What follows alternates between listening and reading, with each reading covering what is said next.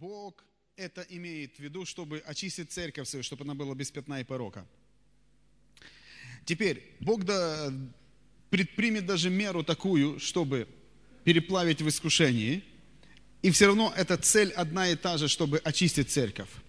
Нечестивые в это время, которые будут жить, они не поймут этого времени, Божьего времени, Божьих событий, которые Бог делает. Сегодня, допустим, люди этого мира, особенно влиятельные люди этого мира, они совершенно не понимают, что на Божьих часах, что происходит в церкви. Ну, еще одна новая церковь рождается. О, вы еще и там, в том поселке появились. М? Да сколько вы можете? Сколько вам, что мало? И вот их вот такое будет отношение. Но Библия говорит, что мудрые уразумеют это время. Знаете, было пять мудрых и пять неразумных. Притча такая, Матфея двадцать пятая глава. И у мудрых была одна особенность, что они, они не просто использовали время, прожили и все. Они, когда им было дано время, они запаслись маслом. Они позаботились о себе, о своей жизни. Неразумные, сказано, они не взяли масла в сосудах своих.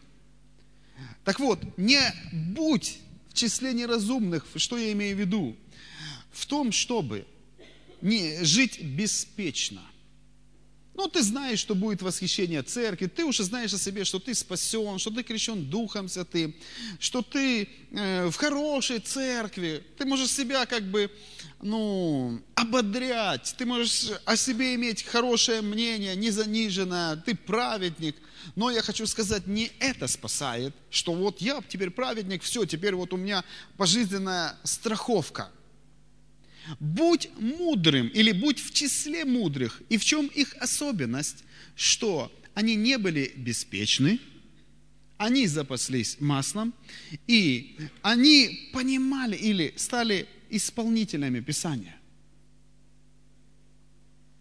Исполнителями Божьего Слова. Мудрые уразумеют. Если ты понимаешь, что мы живем в последние дни, тогда войди в свое призвание и исполни его. Узнай свое место, узнай свое призвание и в этом направлении пойди. Потому что можно пойти в бизнес, потому что большинство идет, многие хотят быть бизнесменами. Знаете, когда Советский Союз распался и появились кооперативы, и потом они просуществовали, кооперативы, сейчас есть ли кооперативы? Они просуществовали буквально там год или, может быть, ну три в этом пределе. Потом малые предприятия. И знаешь, знаешь ли, статистически в то время чуть ли не каждый там пятый он бизнесменом стал. Он предпринимателем стал уже. Но вот что важно понимать. Увенчались успехом единицы из сотен. Не десятки, а единицы. А большинство стало банкротами. Почему? А потому что это дух обольщения богатством. Также и другая волна придет. И сейчас она и приходит, чтобы... А зачем мне такая маленькая зарплата? Я могу быть успешным бизнесменом, там, делать что-то. Но я хочу сказать тебе, мудрость... Мудрость заключается в том, что я узнал свое призвание, и я иду в этом направлении, а не в том, чтобы добыть себе, заработать себе. Потому что мы будем говорить, у нас будет такая тема, восьмой пункт, судилище Христово. И мы дадим отчет за себя, за свою жизнь. Мы не просто должны жить, мы дадим еще отчет за свою жизнь.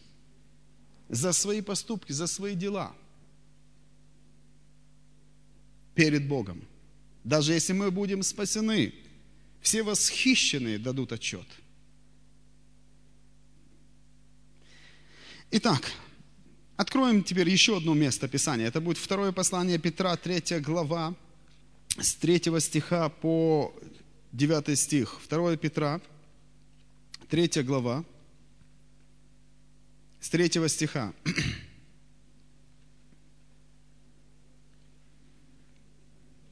Мы все еще продолжаем рассматривать эту тему. Времена и сроки. Итак, второе Петра, третья глава, с третьего стиха. «Прежде всего знайте». Когда Писание говорит и употребляет такое слово «знайте», неужели не знаете, зная, что нетленным серебром или золотом искуплены вы, то вот такие стихи из Библии за лучшее знать наизусть значение, смысл их, чтобы мы могли этим, ну, на это опираться. И теперь Петр говорит: прежде всего знайте, что в последние дни явятся наглые ругатели, поступающие по своим собственным похотям. Четвертый стих. «И говорящие, где обетование пришествия его? Ибо с тех пор, как стали умирать отцы от начала творения, все остается так же.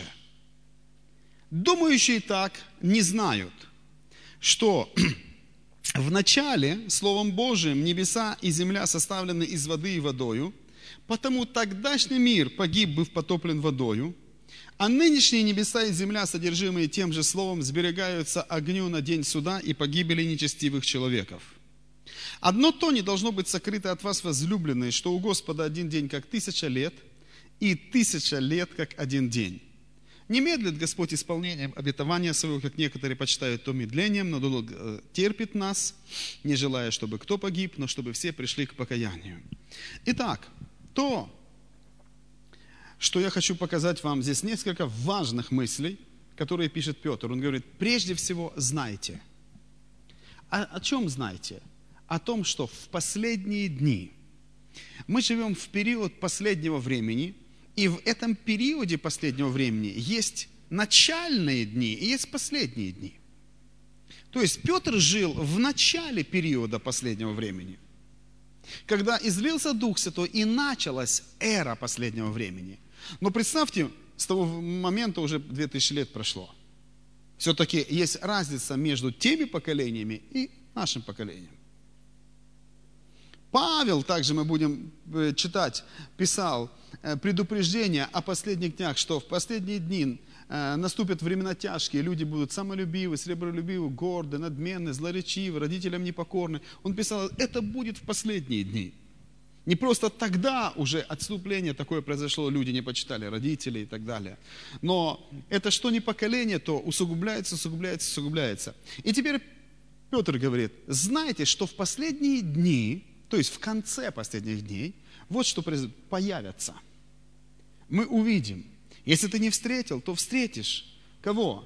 Наглых ругателей. Тебе приходилось встречать наглого человека? Ух, как громко. Он, наглые люди оставляют свой отпечаток, да? Непрезни такой. Так вот, наглые ругатели появятся. То есть наглый человек, это который не будет тебе там э, как бы прятаться. Он в открытую тебе, как враг, будет говорить: ты такой, да чтоб тебе там... Он в открытую, как враг на войне, будет говорить. И ты думаешь: вот это да! Ведь он же знает, я так не поступал, мы были вместе, и он врет. Да так нагло, а так открыто. У тебя до речи будет теряться от того, как он просто-напросто поступает. И Петр говорит: знайте, поймите, примите, что мы не избежим этого. Это как бы то, что встретит нас. Вот как ты идешь, и вдруг дождь застал. Ты скажешь: о, дождь, перестань, я не хочу, чтобы ты был. Ты не можешь этого сделать. Так вот и мы не избежим, чтобы этого не произошло. Он говорит: знайте, что появятся наглые ругатели. И эти наглые ругатели, знаете ли, будут вот каковыми. Они будут разрушать веру у нормальных христиан. Четвертый стих. Вот что они будут говорить. Они будут встречаться с верующими людьми и говорить: ну что, где обетование его пришествия? Знаешь ли, это не будут миряне. Миряне не ждут пришествия Христа. Мир не ожидает Бога. Мир живет своими развлечениями, своими желаниями. Но церковь имеет обещание о пришествии Христа. Так вот, эти люди, они были в среде христиан. Эти наглые ругатели. Они были христианами, и потом они стали отступники. И они свое оружие, наглость свою, направят на церковь. Ты знал его прежде. Возможно, с ним ходил на ячейку или с ней в собрание. И потом вдруг, вот что услышишь. Слышишь, сколько ты можешь ходить в эту церковь? Что еще и деньги носишь? И десятины даешь. И они будут говорить. И здесь в Писании сказано, с тех пор, как стали умирать отцы от начала творения, все остается так же. Они будут говорить, твой дед верил. Да. Ну и что? Умер, умер. Отец верил. И что? Восхитился? Нет, похоронили. Вот то и ты, живи, одну жизнь имеешь. Все остается так же, по-старому, смотри. Потом в конце жизни покайся, какая разница? Ешь, пей, веселись. Бери от жизни все. Вот так будут говорить эти люди, отступники. Я хочу сказать тебе, почему они появятся. Или из-за чего, какова причина, что эти люди были в церкви, знали Бога, они знают обетования Божьи, и вдруг они появятся. Ответ в конце третьего стиха. Эти наглые ругатели появятся вот из-за чего. Сказано, они будут поступать по своим собственным похотям. Увидели это выражение? Поступающий по своим собственным похотям. Теперь послушайте меня. Я сказал вам, Даниила двенадцатая глава, десятый стих, что многие очистятся, убелятся, переплавлены будут в искушении. Эти люди, они были в церкви. Они слышали проповеди об очищении, но они не сделали выбор очиститься, измениться, оставить грех, оставить свои тайные грехи, оставить похоти. Они не сделали этого решения, они не возжелали Божьей свободы и не просто остались в этом, а стали рабами своих похотей. И как итог, послушайте, этот грех их увел. Ты не можешь любить больше Бога и любить больше грех. Идти и туда, и туда. Не сможешь, ты раздваиваться будешь. Либо ты будешь оставлять грех и приходить в сторону Божью, либо ты оставлять будешь Бога и уклониться на сторону греха. И вот то, что с ними произошло, с этими наглыми ругателями, они дали место этим своим же похотям. И они привели их, послушайте, к отступничеству. Теперь эти люди направили свое орудие против праведников, против церкви, наполняя меру своего беззакония. И пятый стих говорит об этих людях, что думающие так не знают. Вот эти наглые ругатели, которые думают так, что все остается по-старому, все остается по-прежнему, что вот люди умирают, не восхищаются, вот все остается по-старому. Эти думающие так не знают. Чего они не знают? Двух вещей.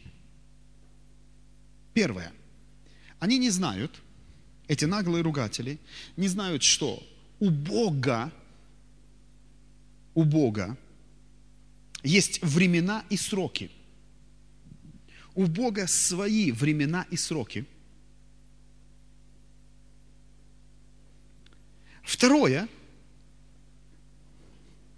чего не знают эти люди, что у Бога совершенно другое летоисчисление. Бог не живет в нашем летоисчислении. Восьмой стих говорит: «Одно то не должно быть сокрыто от вас, возлюбленные, что у Господа один день, как тысяча наших физических лет, и тысяча физических лет для Бога это один день». Так вот, эти наглые ругатели, отступники, я бы сказал, они не знают двух вещей, что у Бога есть времена и сроки. И девятый стих говорит, что Бог не медлит исполнением своего обещания, чтобы взять церковь земли. Он не медлит. Но Он, смотрите, долго терпит нас. девятый стих можете увидеть? Он долго терпит нас, не желая или ожидая, чтобы люди не погибли, но чтобы максимум, большинство, все пришли к покаянию. Так вот, эти наглые ругатели, они этих вещей просто не понимают. Бог долго терпит, чтобы люди не погибли. Вот почему Он как бы отстрачивает время. Поколение предыдущее умерло, верили в Бога. В твоем поколении, может, тоже люди умирают, ожидают пришествия. Бог долго терпит, чтобы максимум спаслось. И второе, у Бога свое летоисчисление. И эти наглые ругатели этого не могут понять. Заметь особенность в отношении летоисчисления. Тысяча наших физических лет, а у Бога это один день. Если, если взять и логически рассудить, тысяча разделить на двадцать четыре, в сутках двадцать четыре часа. Получишь сорок один с половиной, сорок два года. Один час. Это сорок два года. Практически люди, если живут восемьдесят лет, для Бога живут они два часа. Всего-то навсего два часа. На Божьих часах. Вот мы с вами уже третий урок учимся. Два часа прошло. Представляешь, значит, сколько-то людей могло в Божьих глазах. За один день, который у Бога, представь, за тысячу лет сколько поколений проходит. Одни рождаются, другие умирают, снова еще какие-то рождаются вот так. И в течение тысячи лет. И все это у Бога проходит за один день.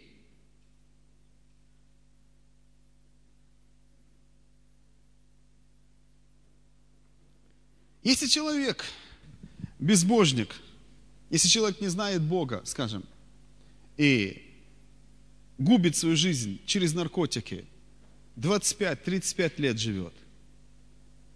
Представь, он одного часа не живет.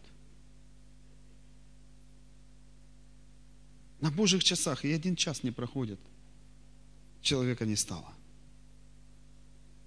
Вот почему Иаков говорит, что такое ваша жизнь? Пар, поднимающийся на малое время, а потом исчезающий. И вот эти наглые ругатели, послушай, они, не понимая, что Бог живет в другом летоисчислении, так где этот Бог? Все остается по-старому и так далее. Они начинают ругаться. Они приходят в церковь и начинают, или перестречают верующих, начинают типа общаться. Давай поговорим. И Бог говорит, ну хорошо, подожду пять минут, может угомониться. Тебе трудно ждать пять минут? Нет. Иногда наши дети, знаешь как, начинают что-то, капризы там, мелкий какой-нибудь наш, капризы там с твоей стороны. Ты, если через пять минут не замолчишь, ремень возьму. И, и, и посопел, понимаешь, сейчас времечко быстро пройдет, и уже все, и успокоился, убежал. Потому что увидел, вон, видишь, ремень. И иногда Бог может, говорит, подожду пять минут, может угомониться. А эти люди, наглые ругатели, считают, а, год проходит, все нормально, второй проходит у них, все нормально, они живут как бы, все так же, третий год проходит, все нормально. Посчитай пять минут, сколько это будет. Если час, это сорок два года. пять минут от часа, это двенадцатая часть. пять минут из часа, это двенадцатая часть. сорок два раздели на двенадцать. Три с половиной года. Пять минут – это три с половиной года. Итак, послушай, Бог говорит, подожду пять минут. А физически это три с половиной года. И вот этот наглый ругатель приходит один месяц, другой месяц, одного человека, другого, следующий год. Все остается как бы по-прежнему. Он утверждается в своем беззаконии, в своей наглости. Но Бог смотрит, пять минут прошло, он никаких перемен. И потом Бог сразил. Если Бог скажет, десять минут подожду, то это может быть семь лет. Так вот, что мне хочется сказать. Если даже тебе что-то непонятно там в церкви, или что-то не так, то лучше идти молиться, лучше пойти смириться перед Богом, чем стать наглым ругателем. И Петр говорит, знайте, что таковые люди, прежде всего знайте, что появятся. То есть, тебе ли, другу ли твоему, родственнику ли твоему, придется встретиться с этим. Это произойдет в последние дни. То есть будут те, которые не согласятся очищаться, убеляться, исправляться, возлюбят больше грех, чем святость. Еще откроем. Это будет Деяния семнадцатая глава, двадцать шестой стих. Книга Деяний апостолов. Павел был в Афинах и афинянам проповедовал эту проповедь. Деяния семнадцать, двадцать шесть, где он говорит, что от одной крови Бог произвел весь род человеческий для обитания по всему лицу земли, назначив предопределенные времена и пределы их обитанию. Итак, то, что мы должны заметить здесь, Павел говорит, от одной крови Бог произвел весь род человеческий. Вот почему я хочу сказать вам, нам нужно любить Писание. Библия говорит, от одной крови Бог произвел весь род человеческий. То есть, люди, все человечество произошло от Адама и Евы. Возможно, когда вы читали книгу «Бытие», то Каин убил Авеля, и пошел Каин от лица Господня, и потом у Каина появились дети, он взял себе жену, дети появились. Кто это была жена? Откуда это дети? Ответ все еще здесь, в Библии. От одной крови Бог произвел весь род человеческий. До Адама людей не было, потому что невозрожденному разуму, необновленному полнотой Божьего Слова свойственно думать, читая от начала Библию. О, у Каина жена была. Бог прогнал. Откуда она? Совершенно другое человечество откуда-то появилось. Люди, даже христиане, возникает у них вопрос, кто такие сыны Божьи, кто такие сыны человеческие. И как это там? Одни стали входить другим. Знаешь ли, полюби Божье Слово, и оно само ответит тебе. Некоторые твои просто вопросы, а я бы так сказал, и большинство твоих вопросов, они отпадут у тебя, или получишь на них ответы просто, читая повторно Писание. Или в последующий раз читая, ты увидишь, Слово заговорит тебе, и тебе не нужен будет кто-то, чтобы разъяснял. Итак, от одной крови Бог произвел весь род человеческий для обитания по всему лицу земли, назначив, что назначив? Предопределенные времена или предопределенные или заранее запланированные. И вот то как раз, о чем я вам уже сказал. У Бога есть кинолента событий, времен, которые заранее запланированы были. Прежде чем Бог сотворил землю, Он уже спланировал эти времена. Он уже запланировал эти временные отрезки. Он запланировал их. Мы говорили с вами в теме «Церковь», что Бог мыслил или думал о церкви до сотворения земли. Эта идея, она родилась из любви Бога Отца, Бога Сына и Духа Святого. Они захотели свою любовь вылить на кого-то и решили: сотворим по нашему образу, по нашему подобию человека. Ну а где поместить этого человека? Где бы он жил? Решили создать для него землю. И этот Божий план от церкви был до сотворения земли. Бог землю начал творить, человечество, разные народы, море, сушу, животных и так далее. Все это крутилось вокруг церкви, но Бог не просто это только сотворил, Он и время распределил. Теперь об этом говорит Павел, что он назначил предопределенные времена, и не только предопределенные времена, и заметьте, и пределы, правильное слово было бы границы, или яснее для нас, границы их обитанию. То есть Бог назначил границы каждому народу. Он не только сотворил землю, но и поместил человека, и определил, этот народ будет жить в этой земле, и эта земля ограничена будет вот этой территорией. А другой народ будет рядом с ними, но вот его будут границы, а следующий народ будет совершенно на другой земле, и он будет на острове или следующем материке. И вот что важно из этого разуметь. Бог определил, определил границы для каждого народа. То есть мысль вот какова. Каждый народ, каждая нация должна иметь свою землю и свои государственные границы. То есть иметь свой суверенитет. Почему? Потому что у каждого народа есть своя судьба и есть свое призвание, предназначение, почему они живут на земле. Когда народы колонизованы в империю какую-то, то тогда судьба этих народов перечеркнута. Они не могут выполнить свою судьбу, свое предназначение, если они находятся в какой-то колонии, под властью чьей-то. История э, мира, она полна тем, что существовали империи.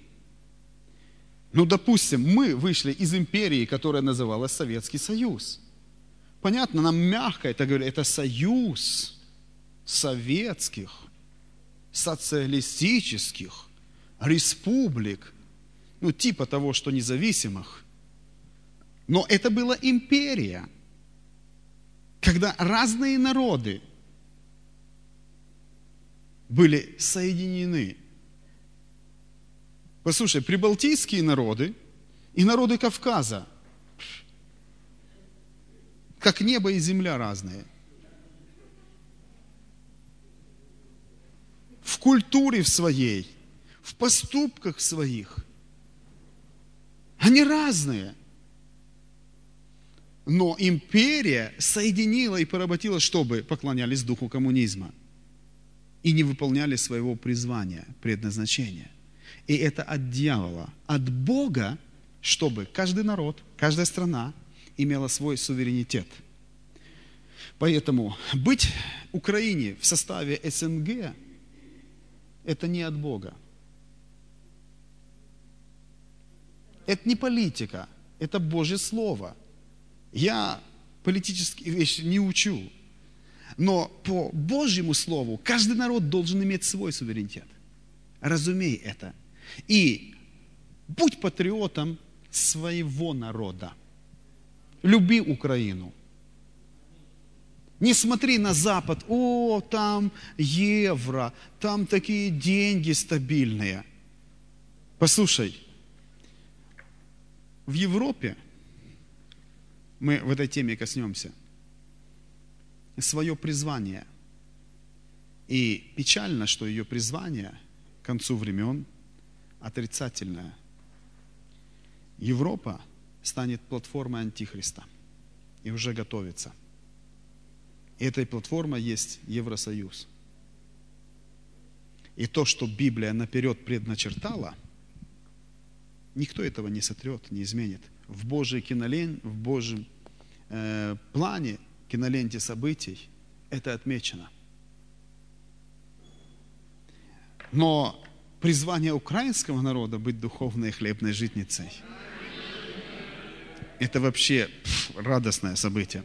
Итак, мы говорим о том, что... Снова я вас возвращу, это я то в одну сторону, то чуть в другую сторону отхожу. Деяния семнадцать двадцать шесть. От одной крови Бог произвел весь род человеческий. И вот я на что делаю ударение. Назначив предопределенные времена. Значит, Павлу было открыто, что у Бога назначены временные отрезки. Он их заранее спланировал. И я бы так хотел сказать, в целом, читая Библию, мы можем увидеть эти временные отрезки. Скажем, скажем, вот, от самого начала, от самого начала, когда смотришь в Библию, можно увидеть, что было время, когда Бог создал человека, Адама и Еву, и когда Он создал их, то до потопа люди жили, не было у них закона, они поступали, как хотели. И это целый временной отрезок, о котором Петр пишет, вот мы прочитали с вами в третьей главе второго послания, он говорит, прежний мир был потоплен водою, а нынешние небеса и земля, содержимые тем же словом, сберегаются огню на день суда. Прежний мир, он говорит. То есть от Адама до Ноя был прежний мир. Отделен отрезок такой. Библия просто не скрывает. Далее, читая, скажем, Писание, ты можешь увидеть, было время, когда после Ноя Бог обратил внимание свое не на, не на какого потомка Ноя, а обратил внимание вдруг на Авраама. На самом деле прошло десять родов, и вдруг Бог обращает на Авраама и говорит к нему свое слово, свое обещание. Я благословлю тебя, я размножу тебя. То есть Бог заговорил, что я хочу иметь народ. И дал ему обещание. Продлил это обещание с его сыном, продлил с его внуком это обещание. И, то есть, другими словами, это было время, когда Бог говорил об обещании своем. Далее, что мы можем увидеть. Затем было время плена.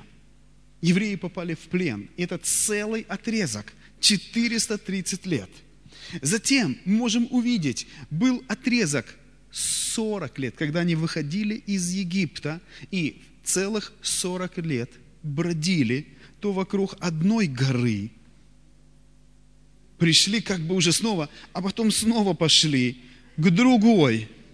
Пришли к источнику воды, потом снова пошли. сорок лет это было. Пусть это небольшой отрезок, но это отрезок. Далее, читая Библию, вы можете заметить, что после выхода из Египта у них был период завоевания земли. Иисус Навин, мы не знаем точного отрезка времени по годам, сколько это, но был целый вот такой период, который Бог запланировал, что они должны будут взять обетованную землю. Потом, после этого, был период судей, когда Иисус Навин завоевал землю и, умирая уже, разделил им на уделы, те, которые еще колено не получили. Он умер. Но потом они пришли к такому состоянию, что это был период судей. Судьи – это целый период около четырехсот, а может быть и больше лет. Они, это было время, когда у них не было царя, Каждый из людей поступал сам, как хотел, как понимал, как считал правильным. И судьи, это не были как бы властелины такие. Судья имел вот такую роль посредника. Если у людей была тяжба, спорные вопросы, они не били друг другу физиономию, а шли к судье. И судья решал это. И при старейшинах города, получается, они могли разойтись, виновный должен был возвратить, отдать и так далее. И потом снова жили своим чередом. Но вот что важно отметить, в каждом периоде Бог делал нечто, э, исключ... нечто э, особенное, индивидуальное. В каждом периоде Бог не просто наблюдал, только смотрел с небес. Ну хорошо, они завоевывают обетованную землю. И Бог не просто смотрел с небес. Написано в книге Иисуса Навина, что было больше убитых тех, которые камни с неба падали, чем Иисус Навин поразил. Читали вы это или нет? То есть это говорит о том, что Бог был соучастником. Бог содействовал, Он не просто молчал, Он бездействовал в этих периодах. Он как бы только лишь наблюдал со стороны пассивно. Ну хорошо, да, да, Иисус Навин молодец. Послушался, пошел на войну. Нет, он не был пассивен. Бог был активным участником, соучастником всего этого. И вот был период судей. Бог тоже был соучастником. Казалось бы, внешне смотрится, что люди поступают сами, как им угодно. Симеон взял Иуду, пошли на захват земли, там, чтобы завоевывать дальше по жребию. И Бог во всем этом был соучастником. Потом, мы знаем, был период царей, когда они просили себе царя. И Бог дал им Саула, и наступил после Саула Давид, значит, Соломон, Ровоам, царство разделилось. Все это, все это, как целый период, у Бога было запланировано. И я хочу сказать, что особенное нечто в периоде судей было. Бог, когда у них не было царя, Он на скрижалях сердца или в генах, в крови каждого еврея, Он написал им: «Я ваш Бог, вы мой народ». Спустя столетия и даже тысячелетия, когда наступил последующий период и потом следующие периоды, царе, период царей наступил, то, послушайте, евреев потом выселяли из обетованной земли. Они попадали в плен. Они потом были вообще рассеяны в разные народы. Но в любом народе еврей, он все равно еврей. Прошли тысячелетия уже с того времени, от периода судей. Евреи были рассеяны весь Новый Завет. В первом веке нашей эры, в тысяча девятьсот сорок восьмом году, произошло снова государство Израиль. И, послушай, они были рассеяны в разные народы, но даже в разных народах еврей, он все равно еврей. Казалось бы, они должны были смешаться, ассимилироваться и раствориться. Но вот что важно: узнать, понять, принять, что Бог в каждом периоде, а в периоде судей, Он поработал над тем, что вы мой народ, я ваш Бог, и Он пометил их из всех народов. Теперь, вслед за периодом судей был период царей, и в период царей один царь сменялся другим, другой сменялся третьим, и обычно потом царство разделилось на царство израильское и царство иудейское при Ровоаме. И в этом периоде царей было нечто важное, а именно, я хотел бы, чтобы вы открыли книгу Даниила, вторую главу, и вот что вам показать. Или даже, ну, Даниила, вторая глава, там будет царь Навуходоносор. В каждом периоде Бог нечто делал. И в периоде царей нам важно вот что. что Бог открыл одному царю, это был как раз языческий царь, и он был император, Навуходоносор. События, которые произойдут в последние дни. После периода царей, послушай еще мысли, прежде чем мы начнем читать, может быть. После периода царей наступило время, о котором мы говорим, Новый Завет. Новый Завет. И вот что важно отметить, в Галатам, в четвёртой главе, четвёртым стихом, есть вот как сказано, когда пришла полнота времени, Он послал Сына Своего, который родился от жены и подчинился закону. Что я хочу сказать? Когда пришла полнота времени, Он послал Сына Своего. Я обращаю внимание вот на это словосочетание. Когда пришла полнота времени. Я вам показывал, что вот это как бы граница между Новым и Ветхим Заветом. Помните, да? Итак, у Бога запланированы события. Он господин времени. Он изменяет времена и лета. Мы знаем, вместо четырёхсот вот, лет Он сделал четыреста тридцать лет. Но послушайте, если Он здесь добавил четыреста тридцать, то значит, все же должно сдвинуться на тридцать лет. Если ты где-то увеличиваешь, а уже построено. Если у тебя стена пять метров, ты решил кухонную стенку поставить три с половиной, а там холодильник, а там проем, то что-то нужно или проем перемещать, или уже делать другое. То есть ты не можешь, у тебя есть отрезок. Так вот, также рассуждая, если Бог здесь добавил, где-то Он должен был увеличить или уменьшить. Библия говорит, когда пришла полнота времени. Что значит полнота? Когда ты смотришь на часы, и ты видишь минутная стрелка и секундная, и часовая стрелка, они сходятся на двенадцати, тогда полдень. Если еще без двух минут или без одной минуты, то ты не можешь сказать полдень. Еще не наступило. То есть еще не полнота. То есть, другими словами, Бог, когда послал Сына Своего, Он не поспешил и не опоздал.